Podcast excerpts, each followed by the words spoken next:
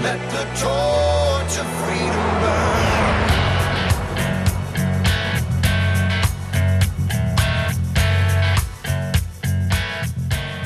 Welcome to the intersection of faith and the culture. It's Wall Builders, and we appreciate you joining us. We're taking on the hot topics of the day from a biblical, historical, and constitutional perspective. I'm Rick Green here with David Barton and Tim Barton. Tim Barton, national speaker and pastor. He's president of Wall Builders. David Barton, of course, America's premier historian and our founder at Wall Builders. And I'm a former Texas legislator and America's Constitution coach. Check out our website to learn more, wallbuilders.com. That's wallbuilders.com. You can also get archives of the program over at wallbuilderslive.com. All right, David and Tim, we got uh, buddy Chad Robichaux will be with us a little later in the program. We're going to be talking about military readiness, and 77% of Americans aged 17 to 24 are not fit for service. Um, I'm a little bit older than that and definitely not fit for service. So I'm going to be the hypocrite today saying we need to do better on this while I am not yet doing better on this. anyway, this is an important topic, guys.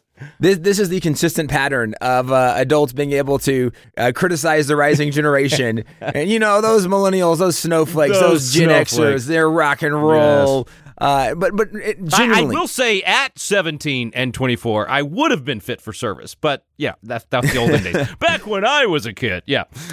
but but genuinely, th- this is a major problem, and, and it's reflective of a, a culture we live in. Uh, it's one of the things that, that I remember growing up in the 80s and 90s when uh, you, you started having some of these Nintendos or Super Nintendos and Sega Genesis and then 64, and the conversation even then was if we become a video game culture, will that keep kids from getting outside and being active? And and then there were conversations in the 90s and early 2000s, even today, when you have so many kids that live on video games and, and they play football and they'll go to their uh, kind of their their fall uh, two days and sometimes three a days depending on where they go. And these kids haven't been outside all summer and they they're having heat exhaustion and heat stroke and and dehydration and all these issues because they're so used to being inside. And of course now with social media and YouTube and TikTok and all these things that are out there we we are such an inactive society. And, there are lots of negative consequences that come from being inactive. But certainly, if we're talking about a nation and, and any level of military readiness, we know right now under the Biden administration that military recruiting is at an all-time low, which actually does make sense. Why would why would people want to sign up to serve under a president who doesn't like America, who wants America to be behind other nations? And what we saw with the Afghanistan uh, withdrawal, just that debacle that happened. That there's a lot of reasons that make sense why people would not want to sign up in general. But then when you look at the fact that only 23%, 23% of Americans in the age range are even potentially fit to go try out. There's just major issues when it comes to implications with national security in this nation. I'm going to suggest that that the lack of fitness is actually a spiritual problem as much as anything else. Uh, one of the things that we were taught from from school up eh, was that we're a tripartite being. We're three parts. We're body, soul, spirit, and we have to take care of all of those. And so, even as as I looked when I was younger at body, um, I was there were two verses that really jumped out at me. One is in First Corinthians, one's in Second Corinthians, but both say that my body is the temple of the Holy Spirit. I want him to have a nice place to live. I want it being in as good a shape as it can be. I don't want a dilapidated building that's falling down, that that's not a, a nice place to live any more than I would want to move into a slum neighborhood if I had a choice. And, and so I wanted to give him a nice place to live. And I was reminded of, of what Paul said in Timothy that bodily exercise profits a little. It's not everything. You got to have the, so that's why you have to have the body, but you also have the, have the spirit and the soul. All three of those need to be in good shape. And I think as Christians, we have an individual responsibility to be in, in good physical shape. Uh, if I point to the Bible, uh, there's no way you can say Jesus was a wimp. I mean, when he went into the temple and overturned the money changers' tables, at that point in time, those guys in the temple didn't think he was the Son of God. They didn't think he was divine. They thought he was a cult leader. How come nobody confronted him and beat him up for what he was doing? There could be a lot of reasons, but not the least of which is he was not a small, weak guy. Nor was Paul, nor was Peter, nor were so many of the other apostles. Well, and let me jump in too and add to the fact that there have been studies done uh, depicting what it would be for someone to be beaten like Jesus was beaten and then be able to carry their own cross and the physical weight of that cross and how far he would have carried it before obviously he collapses and then you have somebody else come and carry it. Jesus had to have been a physically strong person and of course with the background of, of the training as somebody that worked with their hands, uh, somebody that, that both uh, we today the Bible reads carpentry, but if you talk to some of the Hebrew scholars, they'll tell you that actually that word is closer to like a stonemason, someone that that built with stones. And so whether he was lifting trees and logs or lifting massive rocks, this was a strong dude. To your point, as as so many of the individuals we can point to in the Bible, the heroes of the Bible, by and large, these were pretty masculine men. And if you want to look at the other side, look at Eli. What happened to him? He was not physically fit. Look at Eglon. What happened to him? There's a lot of examples on both sides in the Bible. And so I think there's a responsibility as Christians that we have to take care of this temple of the Holy Spirit physically, not just spiritually. We're a tripartite being. And growing up as I did, I remember the stuff from President John F. Kennedy on physical fitness. And if you want to really shock yourself, go back and look at what high schools were doing at that point in time the American Physical Fitness Program. Look at how high school kids look, not just athletes, all high school kids. It's a whole different world from what we have now. And so, in, in seeing this, I was thinking, you know, this is not good for the nation that we don't have 100% that we can pull from to see who the best are. We have to start with a pool of only 23%, and not all of them are going to qualify. You know, not all of them are going to be have the right attitude or the right like, or not all of them are even going to love America. But you've only got 23% in the fishing hole to begin with. We need a whole lot more than that. So this really is a, a national problem, but I think it's a spiritual problem as well. And, and I just encourage everybody to start doing something to, to really get your temple in better shape, whatever your age is. Uh, I refuse to be left behind by all the young guys and not be able to outwork them, whatever I'm doing. And, and that's just an attitude that I think we all need to develop. Yeah, and you know, and guys, of course, I'm you know joking about it uh, earlier, and, and in all seriousness, think about what it does for for our effectiveness. I know when I'm in shape and when I'm eating better and doing those things, I have more energy to last longer, which means I can do more for the kingdom. I, you know, when I'm not in shape, I'm sick more. Whenever uh, when we don't take care of ourselves, we're down and we're out of the fight, and we're not able to uh, be engaged for for what God wants us to do. Let alone length of life, and of course, He knows our days, and He's the one that has them them numbered. But if we're not taking care of ourselves, we're not going to be able to do near as much for the kingdom. And our guest today is going to talk about, you know, I, I would argue that when you serve in the military, you're, you're serving for God and country. You're, you're serving to defend the liberties and of this nation and, and, and be able to share the gospel and for the people of our nation to be able to share the gospel. And so uh, our subject today is about the, you know, the nation not being, uh, the young people in our nation not being ready for military. But as you said, David and Tim, it's for all of us and, uh, and, and, and very specifically to be able to serve well, to be able to do what God's called us to do. So Chad Robichaux is a great friend of the program. He's done a lot with us. And, and uh, of course, Mighty Oaks, we, we highlight a lot. His book, Saving Aziz, uh, we'll talk a bit, a little bit about, uh, but very specifically, you know, Tim, you're a big uh, BJJ guy and do a lot of Brazilian Jiu Jitsu. This guy's uh, um, a, a, champ, man. He's been a champ in that arena and also in MMA. Um, so many different things that uh, that he's uh, been at the top of the game in, and so we'll talk a little bit about how to get that mindset as well. Stay with us, folks. We'll be right back on Wall Builders.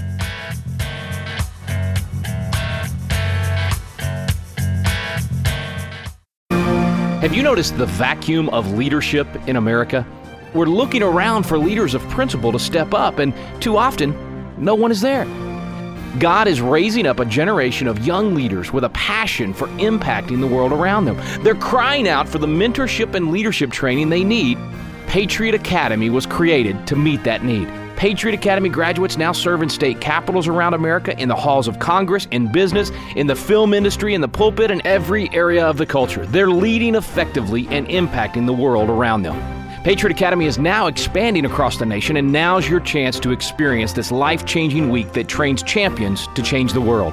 Visit patriotacademy.com for dates and locations. Our core program is still for young leaders 16 to 25 years old, but we also now have a citizen track for adults. So visit the website today to learn more. Help us fill the void of leadership in America. Join us in training champions to change the world at patriotacademy.com.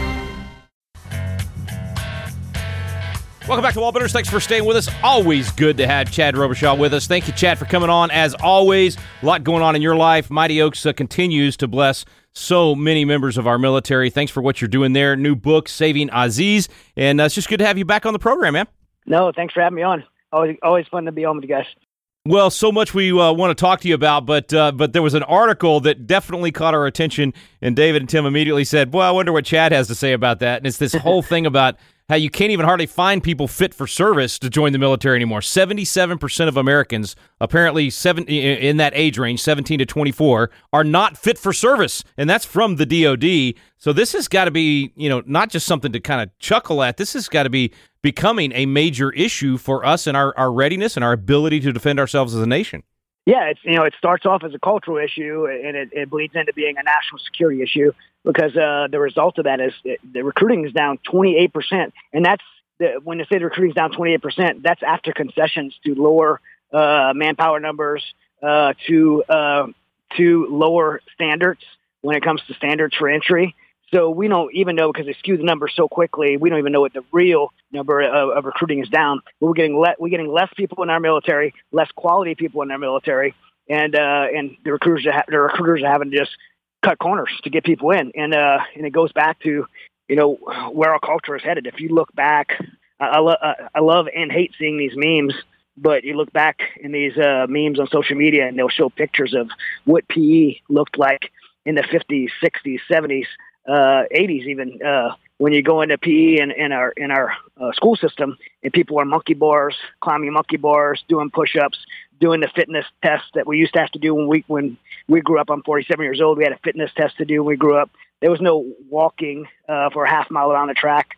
Uh, you actually went out and worked out, and uh, you know it's we produced a, a lazy culture, and uh, you know I think part of it's our school systems and the school boards that have done that, and part of it's uh, technology, uh, phones. Me and my wife were driving yesterday, and I'm like, I don't see anyone out playing football and baseball outside. And you know, it's fall. I mean, it's spring. It's like beautiful in Texas right now. Like people need to be out just plowing people into the grass with a with a Nerf football, or and uh, That's right. none of that anymore, man. Where are these kids? And uh, you know, they're inside. How, how much of that, Chad, has been, you know, it's, it's like you said, starts culture, bleeds into the, the, the readiness issue in, in, in the military. But when the when the when the culture got lazy, the institution started giving into that instead of saying, "No, we're not going to lower the standards for you. You're going to have to you're going to have to push against the cultural trend if you want to be a part of us, whether that's the military or you know uh, uh, you know colleges or, or sports programs or whatever it is." But it's like we just got lazy on on every front, including kids sports, you know, and just made it where everybody gets to play and and and lowering the standards. So how much of it was lowering the standards as well? Well, I think a lot of it's lowering the standards. When you, uh, when you lower the standards, you take the pressure off people trying to, you know, if I really want to do this, I have to be able to reach, right? If I really want to be a United States Marine, you know, I have to be at a certain level to go in the Marine Corps. The recruiter's not going to be able to cut me any slack or let me in because they need people. Uh, and, you know, I think in our culture, we've cut corners. We had this uh, equality and fairness and participation trophies, and everybody has to have the opportunity. So let's lower standards instead of bringing people up to the standard. You lower the standards, and uh, that's dangerous. It's dangerous in society. It's dangerous for our young people to say, "I don't have to work uh, to aspire and achieve to something difficult because at some point they're going to make a concession for me." So it's very dangerous to do to young people because uh, you know that's the formidable years of of having concessions made for you. Now you expect those your whole life, and uh, and you're not willing to do the difficult things. I mean, I mean, I've done a lot of difficult things in my life, and the greatest achievements I've had in my life have come on the other side of the most difficult challenges and the most difficult things. And and when you achieve those things, as hard as they may feel at the time, there's a lot of value you get out of it. You understand the what it means to work hard. You understand the reward in working hard, and you understand as you know, hey, it's, I did something special that not everybody could do. I had to work hard for it, and it wasn't just given to me. And it also it creates an opportunity for it creates opportunity when you have high standards. It creates opportunity for, for you to fail. And I think in America we forgot the important we forgot it, and culturally we forgot the important lessons of failing. You know, I have a I have got to do a lot of great things in my life, but make no mistake, there was there was a lot of failure in those. I mean, Yeah. Uh, when you do something like a sport like Brazilian Jiu-Jitsu that I do, and, you know, when you do a Brazilian Jiu-Jitsu tournament, uh, by the second round, 75 people fail because of single elimination. Like kids that wrestle in uh, in elementary school and high school, they go to these tournaments and there's you know thousand kids there, and the first round, 500 of them fail, half of them fail, 75 percent of them fail by the second round. Failure is a very important part of of growth and progression, and and when you lower standards like this, you know, it, it takes away people's ambition to to uh, to achieve. It takes away their lessons from failure and success, and uh, it's ultimately dangerous. And we end up with in a situation like this where we have 77% of our country uh, from 17 to 24 years old cannot even qualify to serve at the most minimal level. By the way, at the most minimal level to be not special operations guys, but but you know, logistics people and cooks and and all the all of the support roles. They can't even do that to serve our, to serve in our, our nation. And that's a that's a national security issue. Wow. You know, it turns from a cultural issue to a national security issue. I mean, this is a you know a very dangerous place where we're in. Uh, now, I will say on the flip side, I'll say this: uh, I've seen the military over the last 30 years being involved. The standard of uh, entry level has continued to go down and down and down every year. Uh, but the one place that I've seen it hold hold the standard has been the special operations community. And so uh, I, I and I'm, I'm very proud of that. In fact, I would even say that in the Marine Recon, uh, and it pains me to say out of my own self pride because I always want to be like I'm the guy that that went you know walked up the snow hill and five miles to make it to school, and it was harder in my day. I think I think the program is probably more difficult today as it was when I went through. Uh, I think these programs have gotten tougher. Uh, the statistics of graduations probably still the same. It's about 80% attrition rate uh, for the special operations community, but I think the programs are better and they produce uh, more physically fit, smarter, and more capable uh, special operator out of SEALs, Recon. Uh, I can't speak for the the Q course for Green Berets. I know it's still a tough program, but I can't speak to the contrast between where it was and where it is today. But I know for sure Marine Recon, SEALs, PJs, CCT, those are better programs than uh, more than when we went through, and uh, the standards have not went down. And that, Chad, really speaks to what you said earlier about when you do have difficulty and you have the freedom to fail and you have to get back up and do it again. You, you not only do you earn more respect for yourself, other people respect you. And so, even as as you know, I mean, Spec Ops guys still have tremendous respect in the culture, and, and it's and it's partly because of what you do, but also because of what you just described that the standards are still high and you do still expect greatness. And I got to say, man, what you were saying about failure is so important. We've lost that not just in, in athletics and, and, and military and that sort of thing, but in business and you know the freedom to fail is necessary to have the freedom to succeed. And I know, like you were saying, same for me. I learned more in my failures in business or politics than I did in my successes. That's where God refines us and, and allows us to get uh, better and better. And so teaching that to kids to embrace that and not be afraid of that and run from that and be snowflakes and and you know the the, the whole thing about you know essentially padded playgrounds at this point uh, and that whole mindset is making us less tough, less gritty, less less capable of of winning wars. No, I mean I'm not exaggerating. It literally goes No, to yeah, it is. as a nation not being able to win wars when we get that mindset. Well, I mean, um, and look, I've taken that lesson, and uh, as a someone who mentors military people in my resiliency programs I do at Mighty Oaks, and uh, and as a father, like as a, a leader in my organization at Mighty Oaks, like when I have the chance to talk to my kids, when I have the chance to talk to my staff members, when I have the chance, I've spoken to half a million active duty troops in the military. It'd be super easy and comfortable for me to stand up in front of them and talk about all my successes, uh, which there's a lot to be learned uh, from our, uh, sharing about our successes. But there's also a lot to be learned It's very important to teach people about our failures. To tell them by time that I tried really hard and I didn't make it and I fell on my face, but I had to pick myself up again and rebuild myself and, and, and continue to drive forward. There's, there's such important lessons in that. And, and uh, oftentimes we don't have the, our, our pride or ego doesn't want to allow us to talk about those things, but those are the most important lessons to learn. And so when I have the opportunity, you know, speaking to my own children, I don't want them to think, I don't want my children to think that I never failed before. I don't want them to think that I, that I never messed up because then when they do, why would they come talk to me? You know, dad, dad never messed up before. Why would I go talk to him? He doesn't know what it's like to struggle like that. So it's very important for that. Amen. When I get in front of these troops who I know they're struggling, I know the things they've gone through because I've been through them. Yeah. I I don't want to stand up there like I had it all figured out. I, I, I never struggled before. I never failed before. That, that's such a dangerous place, position to mentor from. And so for me, I, I use the opportunities that have to be in front of people to not just talk about the successes, but talk about the failures as well.